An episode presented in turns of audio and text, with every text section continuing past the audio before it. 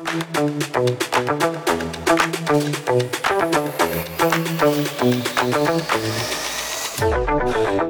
to the Freedom Revival, folks. I'm your host, Bruce Robertson. I named this show the Freedom Revival because I'm here to revive freedom. And we're going to break some chains today. We're going to break down some old thinking and uh, get unstuck from the mire that we're in. And we're going to step it up a little bit.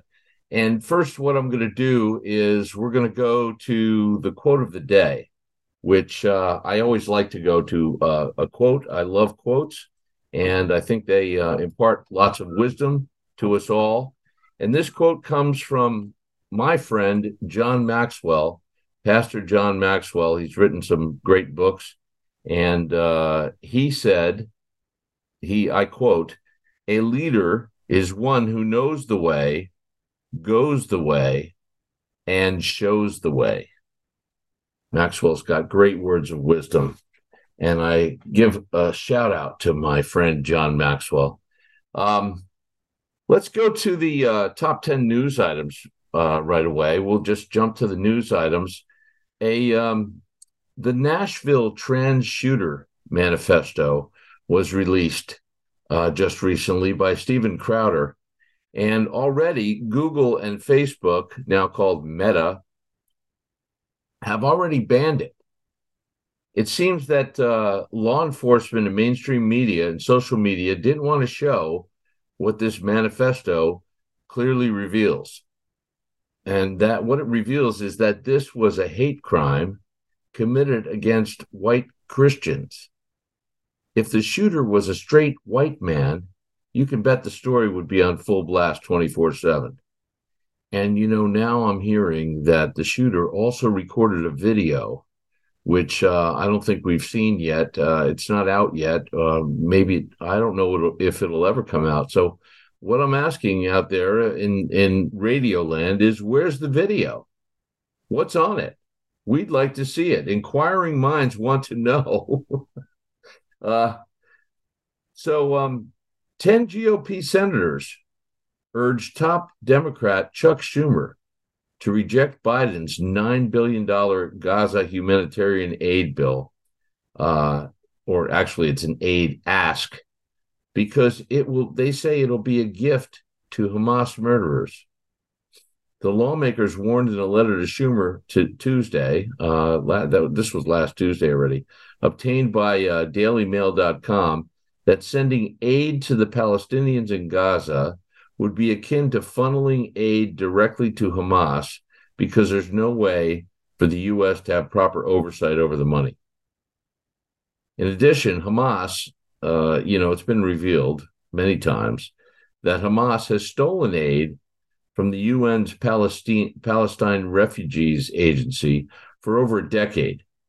And uh, they stole money from the Palestine Agency as recently as last week. I mean, they've been funneling that money off to their own needs, uh, their own uh, small group needs for a long time. And the actual Palestinians that live in Gaza and elsewhere have been uh, deprived of basic necessities. So, you know, they're accusing Israel of holding them in a prison when Hamas themselves are basically holding them in a prison. I saw just a, a day or two ago that there were um, there were dozens of people found uh, dead. They were shot dead by Hamas as they were trying to exit the country. So, I mean, it's hard without boots on the ground to know exactly what's going on, but this stuff is sort of seeping out and leaking out from various sources, not just one or two or, you know, one propaganda mainstream media network. Um, but again, it's hard to verify, but that's what I've heard. Uh, the EU state's most popular party, this EU state's most popular party, wants the Israeli ambassador expelled. What EU state is that? It's Ireland. Ireland's Sinn Féin has called for the envoy's expulsion for as long as Israel ignores demands for a ceasefire. So, um, you know, what's going on in Ireland? I don't know, 83% Catholic over there. Breaking news UK bank NatWest. NatWest is telling customers to reduce their carbon footprint, eat vegetarian, and stop drinking dairy milk after scanning their bank transaction data. So, big banker is watching you. I mean, uh, as we see, there's a lot of encroachment on our privacy by our banks. And the more we use electronic transactions, I think it's inevitable that the more this is going to happen. So I, I don't have a quick solution to it except to keep using cash, but it's certainly disturbing. We're seeing uh, a rise in tension at universities. A lot of uh, a lot of fighting and tensions going on, protests and and unrest on our university campuses. Um, and com, com, because of these uh, protests, most of them uh, pro-Palestinian protests on our campus, um, there's a lot of con- condemnation that's mounting as uh, as colleges struggle really to balance between protecting their Jewish students and allowing some others to protest. Uh, you know, and there's a lot of anti-Semitism rising on our college campuses too. We just had a situation where some Jewish students were locked in the library, and there were people terrorizing them and pounding on the doors and so forth uh, you know, this stuff isn't right, folks. I mean, this is the United States of America. You don't don't mess with other people like that. Um, so the colleges are struggling uh, to protect, you know, at the same time protect Jewish students and allow others to uh, to protest and exercise their First Amendment rights. Okay, uh, this has created some blowback also because uh, there are major donors that are pulling out of some of these colleges in protest of the pro Palestinian protests. So, um, did you see this news item? Hedge fund billionaire Leon Cooperman. He suspended his uh, massive uh, Columbia University donations over these uh, pro Palestinian protests. Say that 10 times fast. Pro Palestinian protests. oh, my.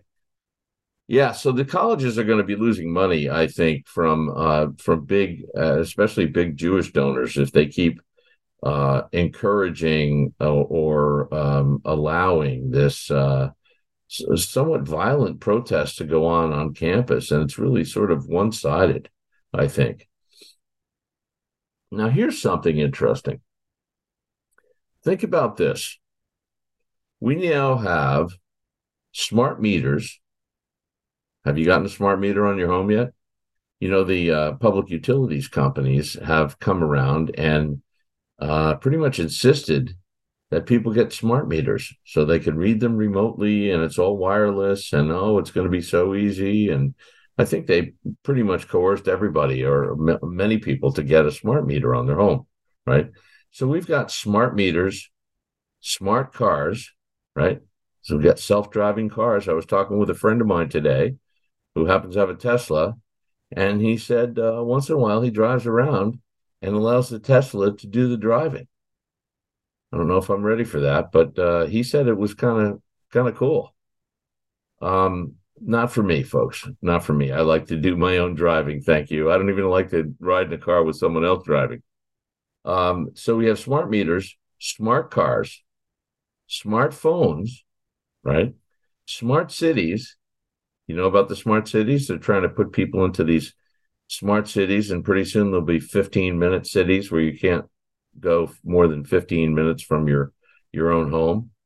Uh, so smart meters, smart cars, smartphones, smart cities, smart homes. You can wire your home now and it does all kinds of cool things, right? I mean, you just uh, talk to your uh, Alexa or whatever uh, you system you're using, and you have Sonos on your stereo, and you have all these um, wireless and and um, uh, smart products, and they interact with each other. And you come in the house and you use You can unlock your door with your phone and all this kind of stuff. You can start your car with your phone.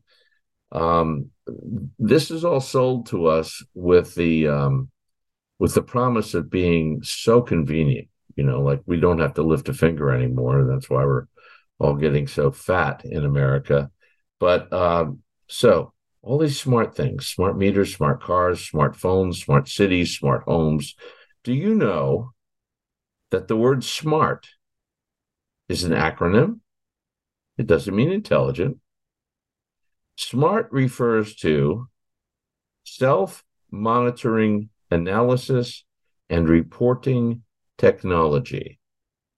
I'll say that again for those in uh, for those in the cheap seats.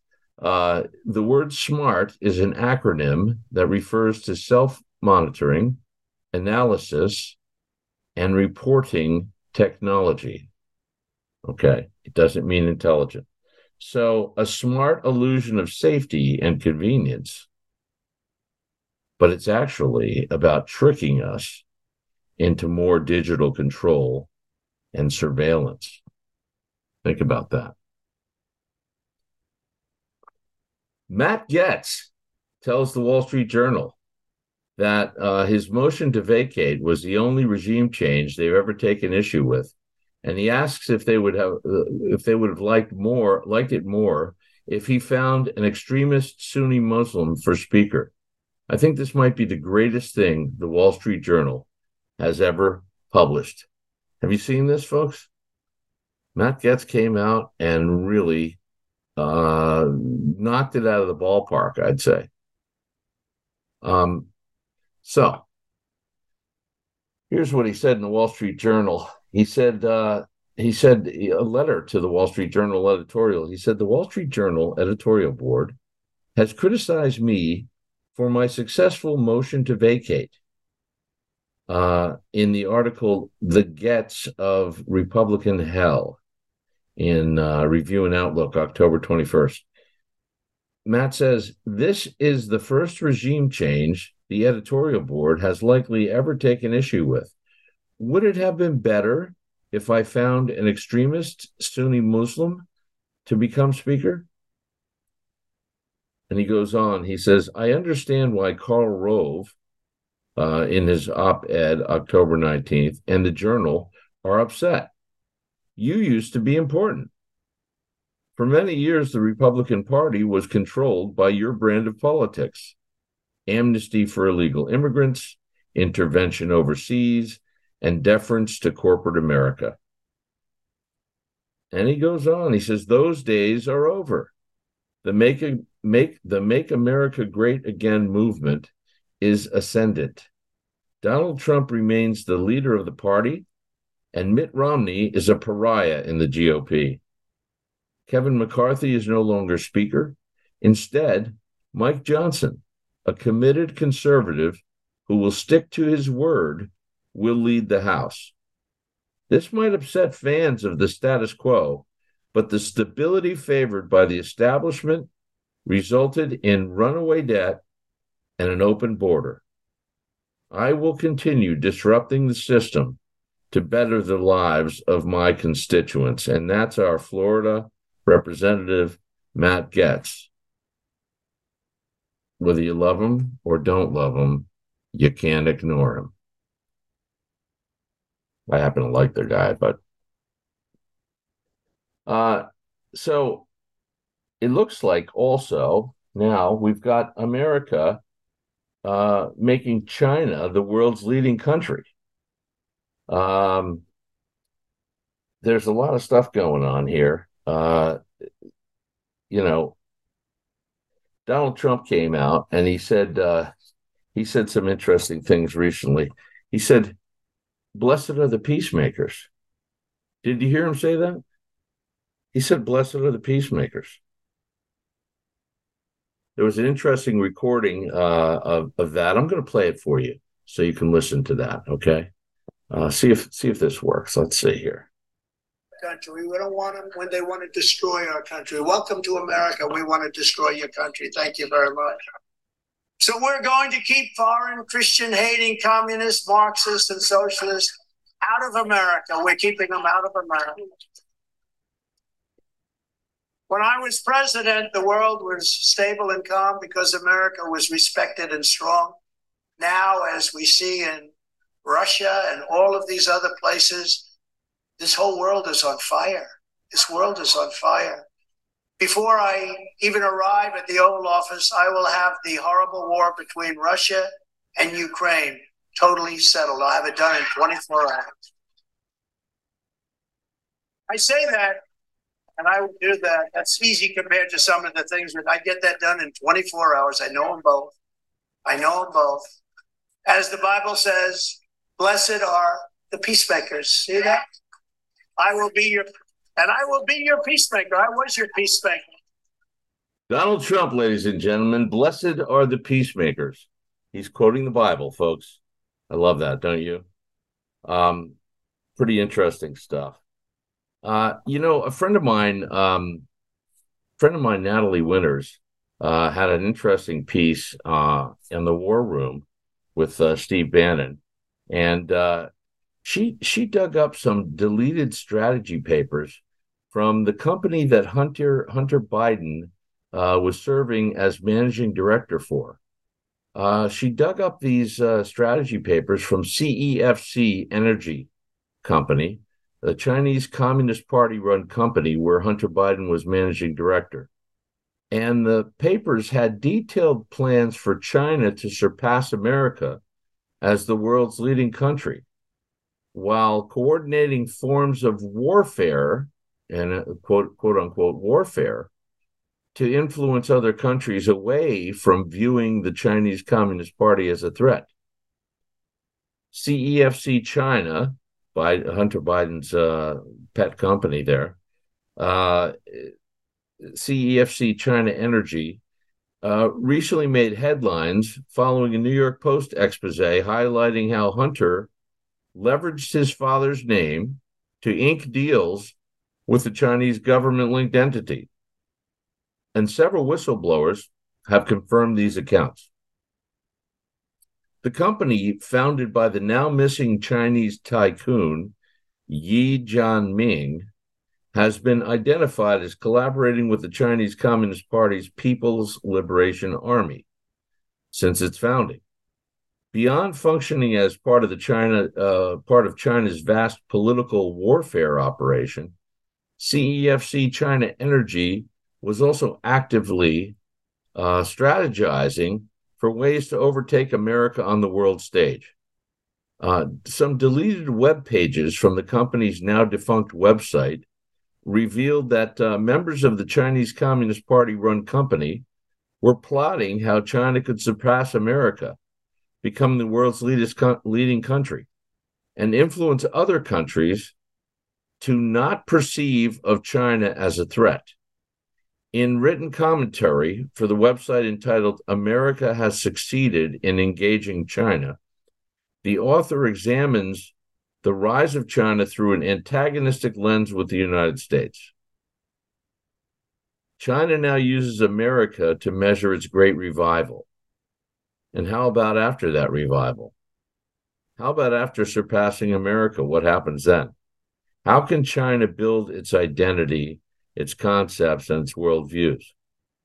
Its worldview, how it's seen in the world.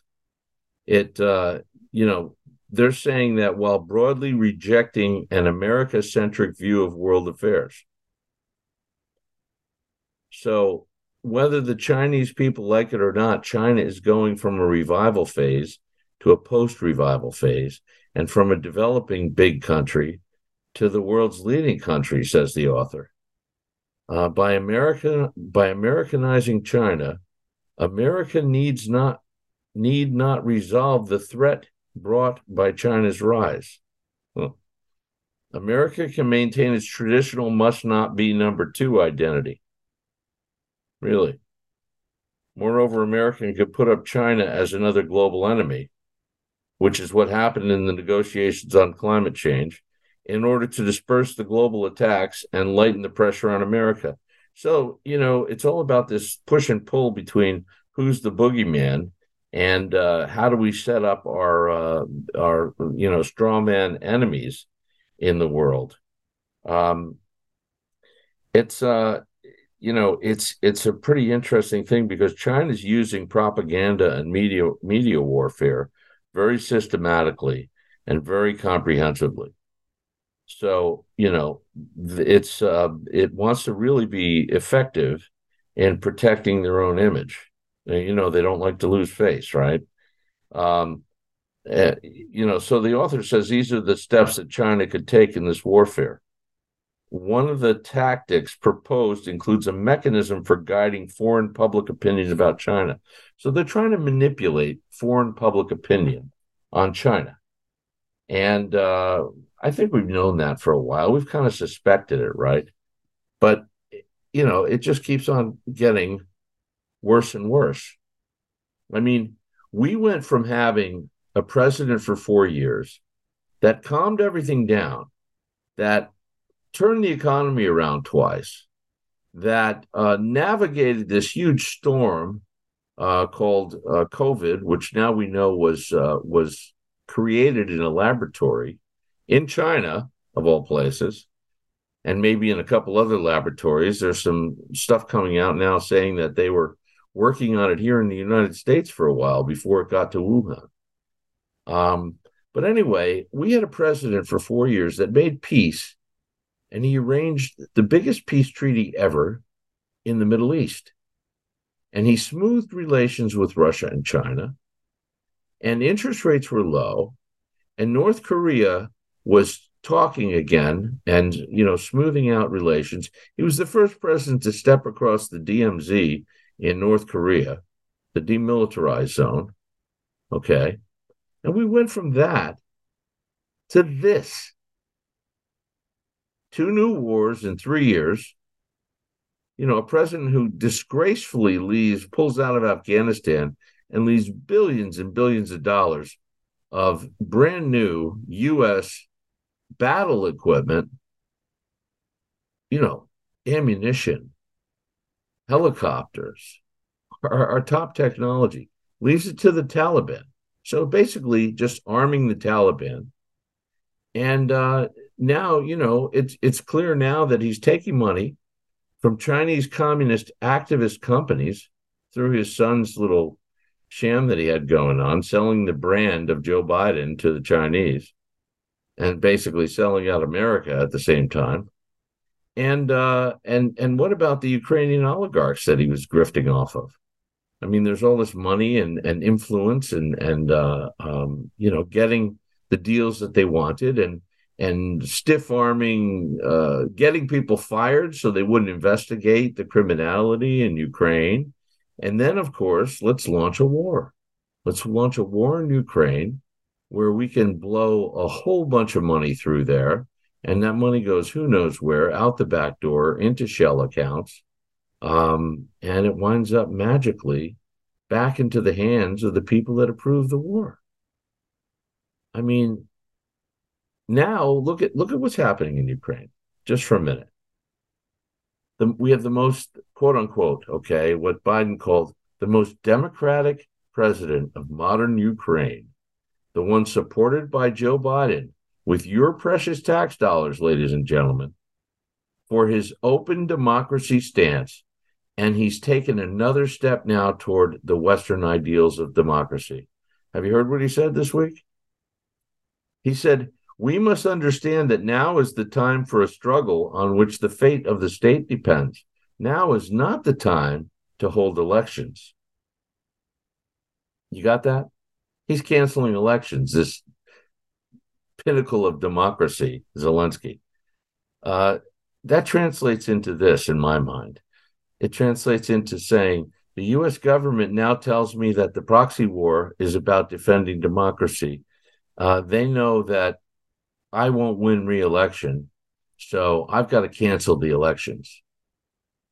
Let me break it down. By decision of his Council for National Defense and Security, Zelensky has completely banned any activity of opposition parties in Ukraine. So he just canceled out all his opposition parties. Let me explain that again. He's canceled all the opposition parties in Ukraine. That political move comes as Zelensky aims to further assert his influence over the country's media. So he's grabbing media too. Does that sound familiar, folks? Canceling out his political rivals, censoring his political rivals, taking control of the media. On Sunday, Zelensky, the Ukrainian leader, signed a decree that aims to unite all national TV channels in Ukraine into one platform. It's like a centralized propaganda network. And he cited the importance of having a unified information policy under martial law. Wow.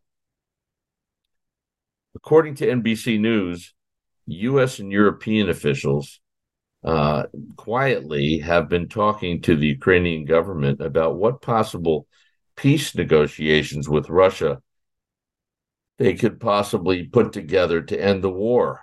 Uh, and that's according to one current senior U.S. official and one former senior U.S. official. And even the left wing propaganda media mouthpieces are starting to question the decision making that went into the Ukraine conflict. I mean, now that all the money's gone out the back door, okay. The MSNBC leftist radical Mehdi Hassanan, uh, Mehdi Hassanan, uh, tweeted on November 6th if Ukraine ends up at the end of this war with a worse peace deal with Russia than what they could have gotten last year, and with thousands of Ukrainians killed since last year, more like hundreds of thousands of Ukrainians, then a lot of very serious people in the West would have a lot of questions to answer. So, you know, we've got to take that into serious consideration, right? We've got to take that into serious consideration. I predict that the fomenting and supporting of the Ukraine war will go down as one of the most catastrophic foreign policy decisions ever made in U.S. history. The politically motivated decisions by Joe Biden and NATO are constituting crimes against humanity. The graft and corrupt money laundering alone are grounds for impeachment and criminal prosecution. We'll be right back. Millions of Americans are needlessly suffering from the long haul effects of the toxic spike protein. Dr. Peter McCullough and his team at the Wellness Company designed their spike support formula to counteract harmful spike protein from COVID 19 and vaccines so you can feel your best. Go to OutLoudCare.com today and use code OUTLOUD for 25% off your first order. Cofix RX nasal solution has completed the circle and is now offering throat spray with povidone iodine. That completes the protocol doctors like Peter McCullough recommend.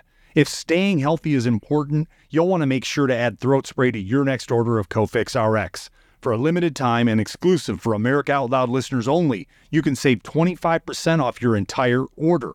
Let's double down against colds, flus, strep, RSV, HRV, COVID, and more. Click the banner or go to America Out Loud shop to get 25% off your entire order. Use coupon code OUTLOUD25. That's coupon code OUTLOUD25. This is Jody O'Malley with Nurses Out Loud. Did you know our body is made up of trillions of cells, and inside each cell, redox signaling molecules are produced?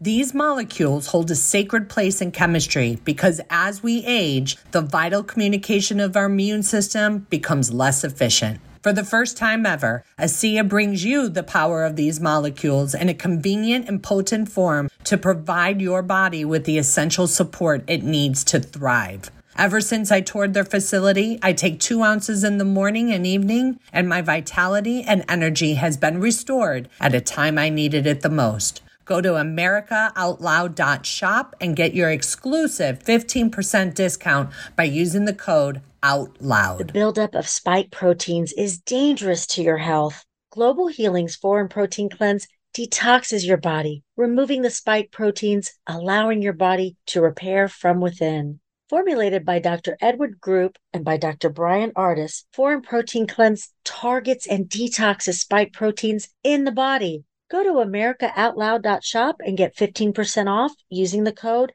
OUTLOUD. Global Healing, giving you the power to take control of your health naturally. Well, the out loud truth was the rallying call that started it all. America Out Loud News was an idea, a movement, a place where folks would feel comfortable speaking the truth without being censored or canceled. The First Amendment is alive and well.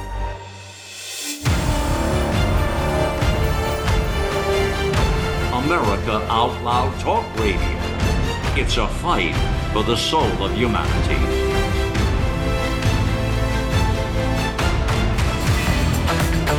Welcome back to the Freedom Revival, folks. I'm your host, Bruce Robertson.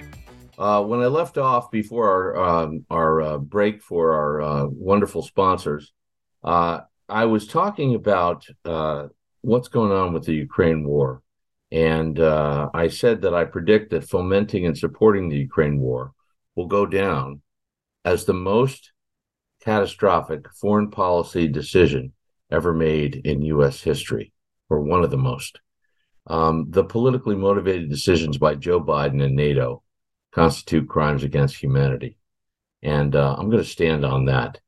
Now, what we've got is Turkey won't talk to Netanyahu. Um, you know, that's what uh, uh, Recep Erdogan said. Uh, the Turkish president has basically cut off, he's cut off contact with Israeli Prime Minister Benjamin Netanyahu due to Israel's relentless bombardment of Gaza. He told reporters on a flight home from a summit meeting in Kazakhstan this past Saturday that uh, Netanyahu is no longer someone we can talk to. We've given up on him, he said. That's according to Turkish media. The Turkish Foreign Ministry has also announced on Saturday that it had recalled its ambassador to Israel, whose name is uh, Torunlar. In, in, in view of the unfolding humanitarian tragedy in Gaza caused by the continuing attacks by Israel against citizens and civilians, and uh, Israel's refusal of calls for a ceasefire and the continuous and unhindered flow of humanitarian aid.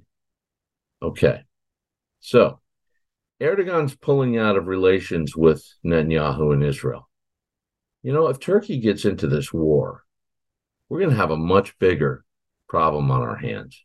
It's going to be much bigger even than Russia and Ukraine.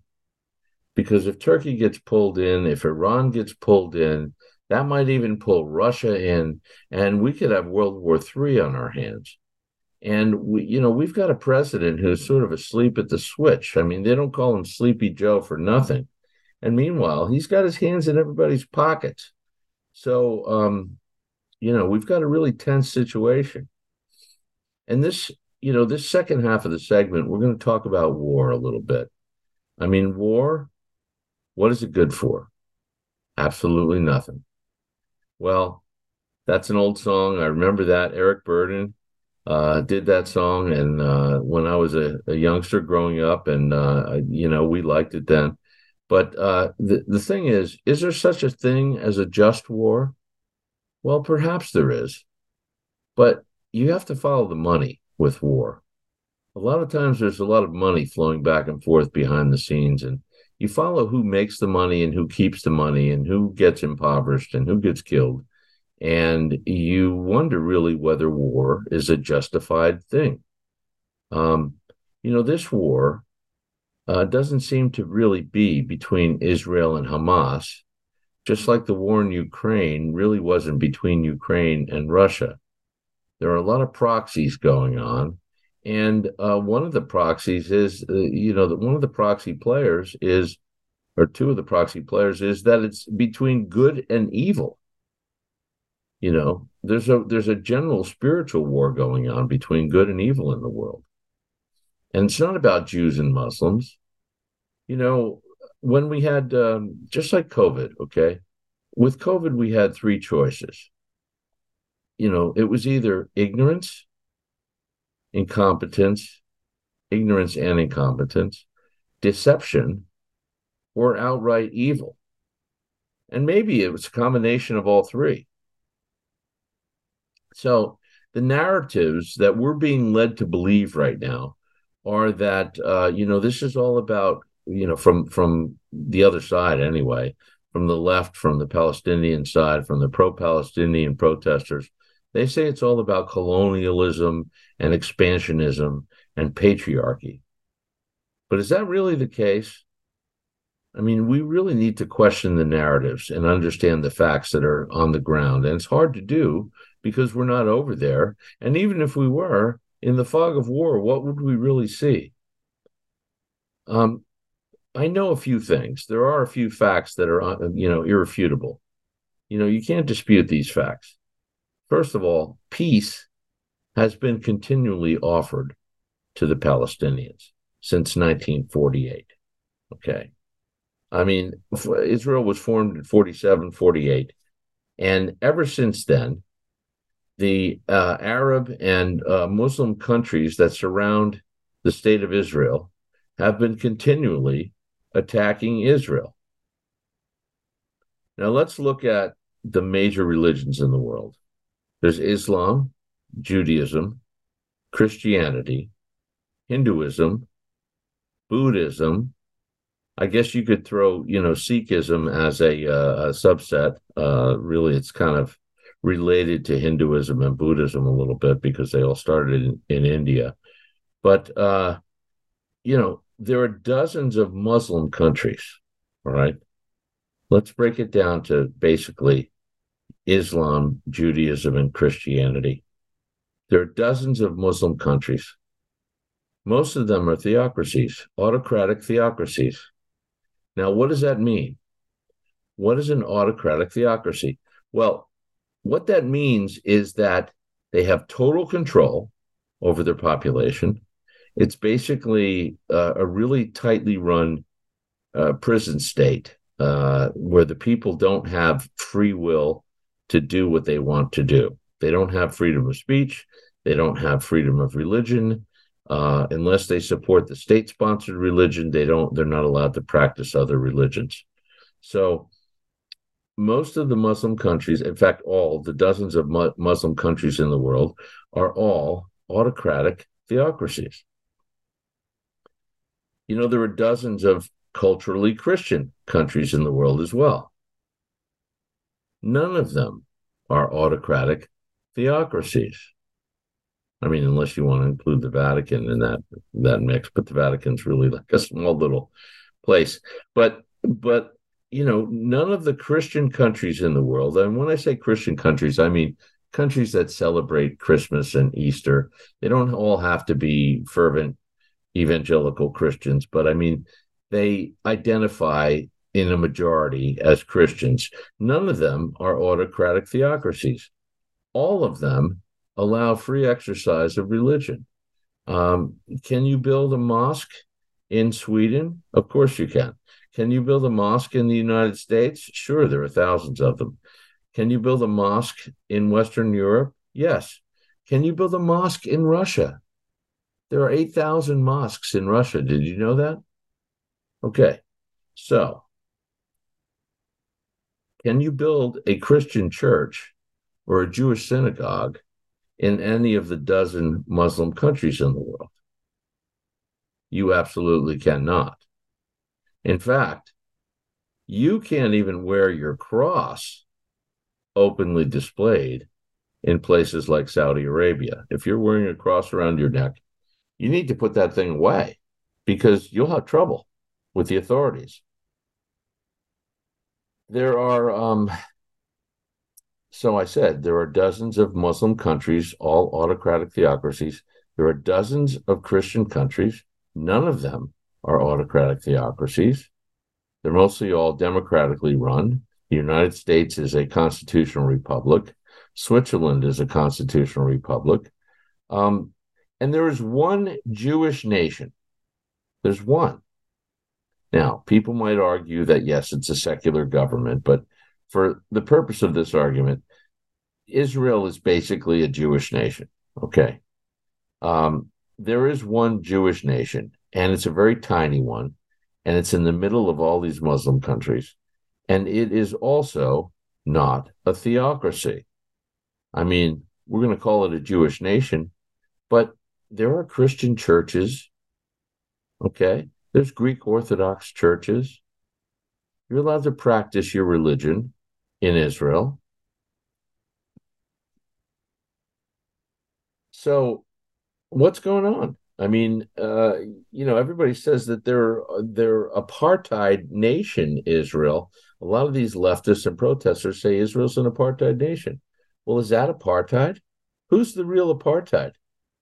If you can't practice your religion in a country, isn't that a restriction on natural rights and freedoms? I think that it is. Now, um, Hamas, Hezbollah, the Ayatollahs in Iran, all these others, Fatah, and uh, the Muslim Brotherhood, and uh, ISIS. Okay. Do you think any of them really want a Palestinian state? Do they want a Palestinian state? You know what they want? They want a return of the Islamic Caliphate. And uh, you know, if you do a little deep, deep, deep, deep digging, uh, deep dive into uh, the history of Islam, you'll see that under the Ottomans, for example, when they took control of the entire Mediterranean, uh, at one point they conquered Jerusalem, they conquered Constantinople, they were all up in in Spain. They had about half of Spain. They were creeping into France. Uh, they sieged Vienna, Austria twice. Uh, I mean, it was really a problem in Europe. It looked like Europe was going to fall to Islam. They were trying to create a global caliphate. That's their goal. You know what a caliphate is? A caliphate is a Muslim run, totalitarian, global Muslim radical state under Islamic law in which no other God other than Islam other than Allah is tolerated. Okay. I mean, when Arab, um, when yeah, you remember Yasser Arafat? You know your history, or you can, if you're if you're uh, my age, you can remember Yasser Arafat. He kind of looked like Ringo Starr with a with a rag on his head. But uh, Arafat, uh, the hero of of the PLO, the Palestinian Liberation Organization, was offered nearly 100% of what the Palestinians were asking for. I mean, he had big summit meetings at Camp David and so forth with uh, Bill Clinton and others, and he they were offered nearly 100% of what the Palestinians were asking for. They offered to Yasser Arafat. You know what Arafat said? He said, "I can't take the deal." Why did he say that? They asked him why. He said, Because they'll kill me if I take that deal. Who will kill him? That's the question. Who? Who was Yasser Arafat afraid of? Of course, he was afraid of radical Islam. So the fight, the battle in Israel, is not about theology, it's about control. Our universities are being poisoned. Radical Islam is now being supported by people who would be killed in a radical Islamic theocracy. I mean, it's preposterous. Atheists, Jews, gays, Christians, it doesn't matter. I mean, people are marching down the street with the, the rainbow LGBTQ plus flag alongside the Palestinian uh, flag. And if those people were living in Gaza right now, they would be persecuted and killed. I mean, the the whole plan over there is to eradicate the gays, kill them, behead them, throw them off buildings. So how is it that they're marching together? There's something wrong with this picture. One of these things is not like the other. You know, Israel offered a two-state solution. They offered the Palestinians their own nation and government. They withdrew from Gaza in 2005. You know, since then, it's been nothing but attacks and bombings and rockets, and I mean, they're, they're just throwing bombs over the over the border from the north, from the from the from the east, and from the west in, in Gaza. The east is the, the West Bank, and the north is uh, Hezbollah. You know, negotiating with these guys and by the way, it's not all Palestinians, okay? Are there good Palestinians? Yes, I'm sure there are. But the good ones are being held sort of hostage by the bad ones. Uh, it's and negotiating with them is kind of like negotiating with Hitler or Satan. I mean, ask Neville Chamberlain uh, about peace, okay? Uh, you know, he spoke to Hitler and he went and gave Hitler Czechoslovakia because he was promised that Hitler would be content with that and he wouldn't move further. You know, they had a peace agreement. He came back with a piece of paper in his hand. He got off the airplane and he said, I have achieved peace in our time. That was Neville Chamberlain. Famous quote. Look what happened. Hitler rolled tanks. Peace agreement wasn't worth the paper it was printed on. And, you know, history repeats itself. And the fight, also, the fight could come to our shores. I mean, George Santayana said, I remember this clearly. I stood at the gates of, of Dachau concentration camp in Germany, and I saw what the result was of uh, you know allowing these uh, this anti-Semitism and uh, just allowing genocide to happen in general, because it wasn't only Jews that were killed, it was Gypsies, there were Greeks, there were Armenians, there were Africans, there all sorts of people were killed. Um, but George Santayana said, He who forgets the lessons of history shall be condemned to repeat them. I mean, I would say get ready, people. I say get ready. Because, you know, right now, you know the parable of the oil, the the the uh, the um, bridesmaids, um, the um, the uh, the wedding, and uh, in the Bible where the where the women, you know, most of them had oil in their lamps, but there were ones that didn't have oil in their lamps. They weren't ready. They weren't prepared.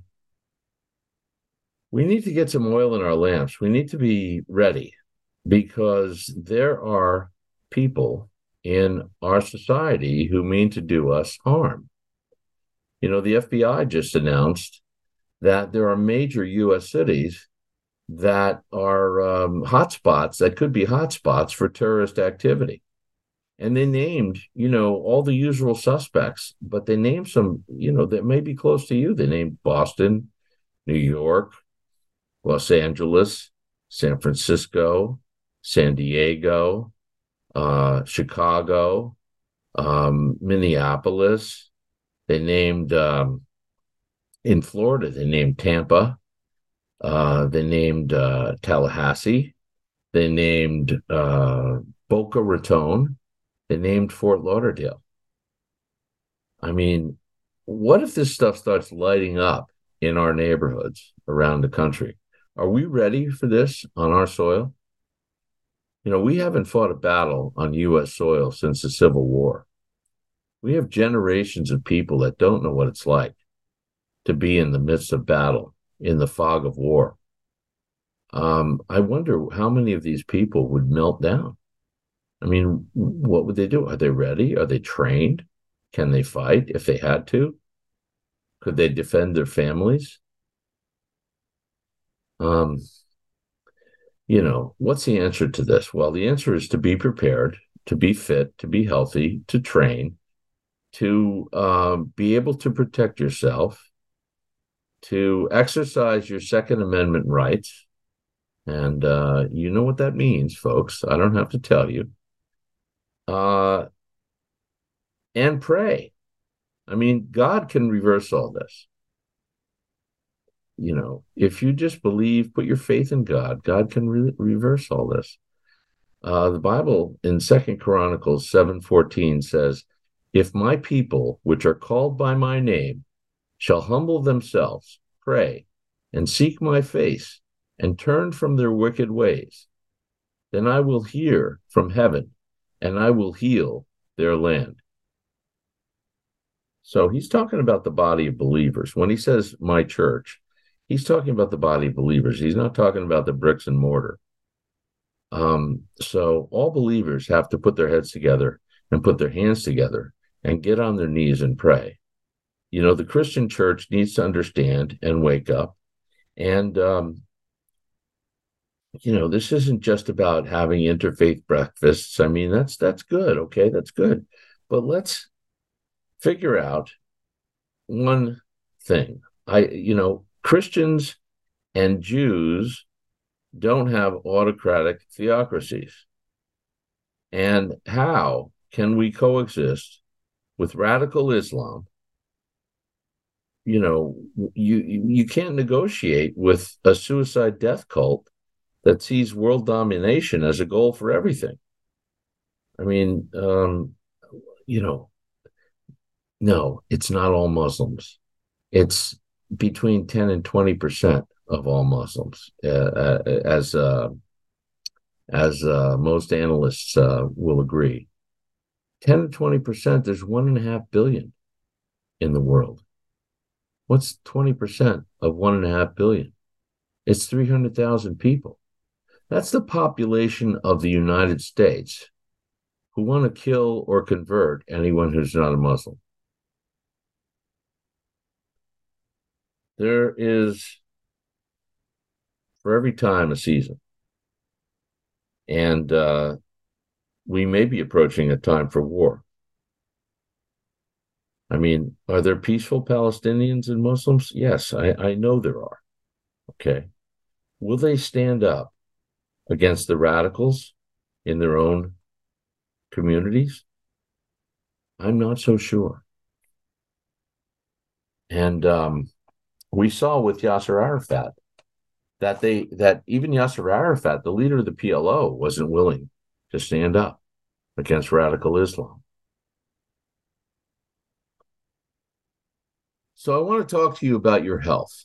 We've just been talking about protecting ourselves. Let's talk about protecting our bodies. We've got a couple of uh, uh, sponsors on our program that are uh, very very uh, um, very spot on with their products. Let's put it that way. I've been using a couple of these products and I really like the effects and what the you know the results that I'm getting. There's a spike protein formula, and that is a supplement, and uh, it's Dr. McCullough's supplement that he's uh, brought to us, and it inhibits. Uh, it's by the Wellness Signature series, and it inhibits spike effects. It inhibits blood vessel blockage and it supports T cell activity. It's gluten free, vegan, non GMO, and it's America, American made, made in the good old USA. It's called Spike Support Formula. Look for it in your America Out Loud.shop um, in your web browser. And uh, if you put in the code out loud, the product code out loud, you'll get a great discount. There's also there's two more new products, Cofix RX, the nasal solution, and Cofix RS RX, the throat cleanse. Um, both of them have a triple action formula of povidone iodine, xylitol, and vitamin D3. And uh, I've been using this stuff. And, uh, you know, if you have, for example, allergies, if you're allergic to mold spores, if you have a black mold situation in your home, get Cofix RX nasal solution and throat cleanse, and it will improve your condition. I've seen it myself with my personal results. Uh, it's scientifically proven to cleanse germs, bacteria, viruses, and particulates from your respiratory system. And, you know, as the season comes up and we start going to Thanksgiving and Christmas and all these things, and you're in a bigger crowd or you're with a bunch of people, Cofix RX can be the can make the difference as to whether you're feeling ill or under the weather or whether you're feeling great. And again, Cofix RX products are made in the good old USA. So we've got a couple of more minutes left. I want to raise a question. Um, I'd like to ask the university students and protesters. There's hundreds of thousands of them now out in the streets. They were all in Washington. I mean, uh, you know, of course, when January 6 protesters protest, that's an insurrection. But when these people protest and do essentially the same thing, it's uh, it's a peaceful protest. We all know the the game there.